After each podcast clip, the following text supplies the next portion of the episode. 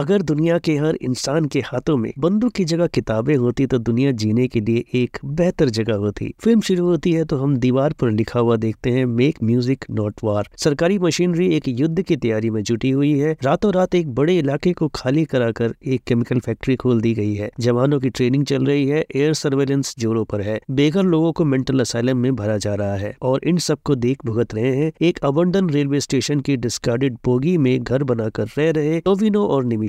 अदृश्य जालगंगल यानी invisible Windows अपने नाम की तरह पोएटिक है अपने नरेशन में। जब कोई कमर्शियली सक्सेसफुल एक्टर खुद किसी कहानी में इन्वेस्ट करे तो या तो वो उस प्रोजेक्ट के कमर्शियल सक्सेस में बिलीव करता है या फिर उसे अपने अभिनय को एक नया आयाम देने का मौका उस किरदार में नजर आता है। टोविनो के लिए ये फिल्म एक ऐसा ही मौका था। कहना गलत नहीं होगा कि उन्होंने अपना सब कुछ झोंक दिया है इस किरदार में। One of the very best performance of his career. Nimisha कमाल की एक्ट्रेस है, जिस रोल को करती है उसी में ढल जाती है। पर जैसा कि मैंने बताया कि ये फिल्म टोविनो ने कमर्शियल सक्सेस के लिए कम और ग्लोबल रिकॉग्निशन के लिए ज्यादा बनाई है। डॉक्टर बिजू निर्देशित ये फिल्म सबके लिए बिल्कुल भी नहीं है। फिल्म स्लो और बहुत कुछ सांकेतिक रूप से कहती है जो सामान्य दर्शकों के लिए रुचिकर कतई नहीं होगा। स्पेशली फिल्म का अब्रप्ट एंड बहुत ज्यादा खराब लगता है, बट फिल्म विजुअली ब्रिलियंट है, फिर चाहे वो सिनेमाटोग्राफी का कमाल हो या फिर फिल्म का बीजीएम। अगर कुछ यूजुअल से हटकर देखना चाहते हैं तो एक बार ट्राई कर सकते हैं इस फिल्म को। अदृश्य जालगंगल को फिल्म की बात की रेटिंग रहेगी थ्री स्टार्स की।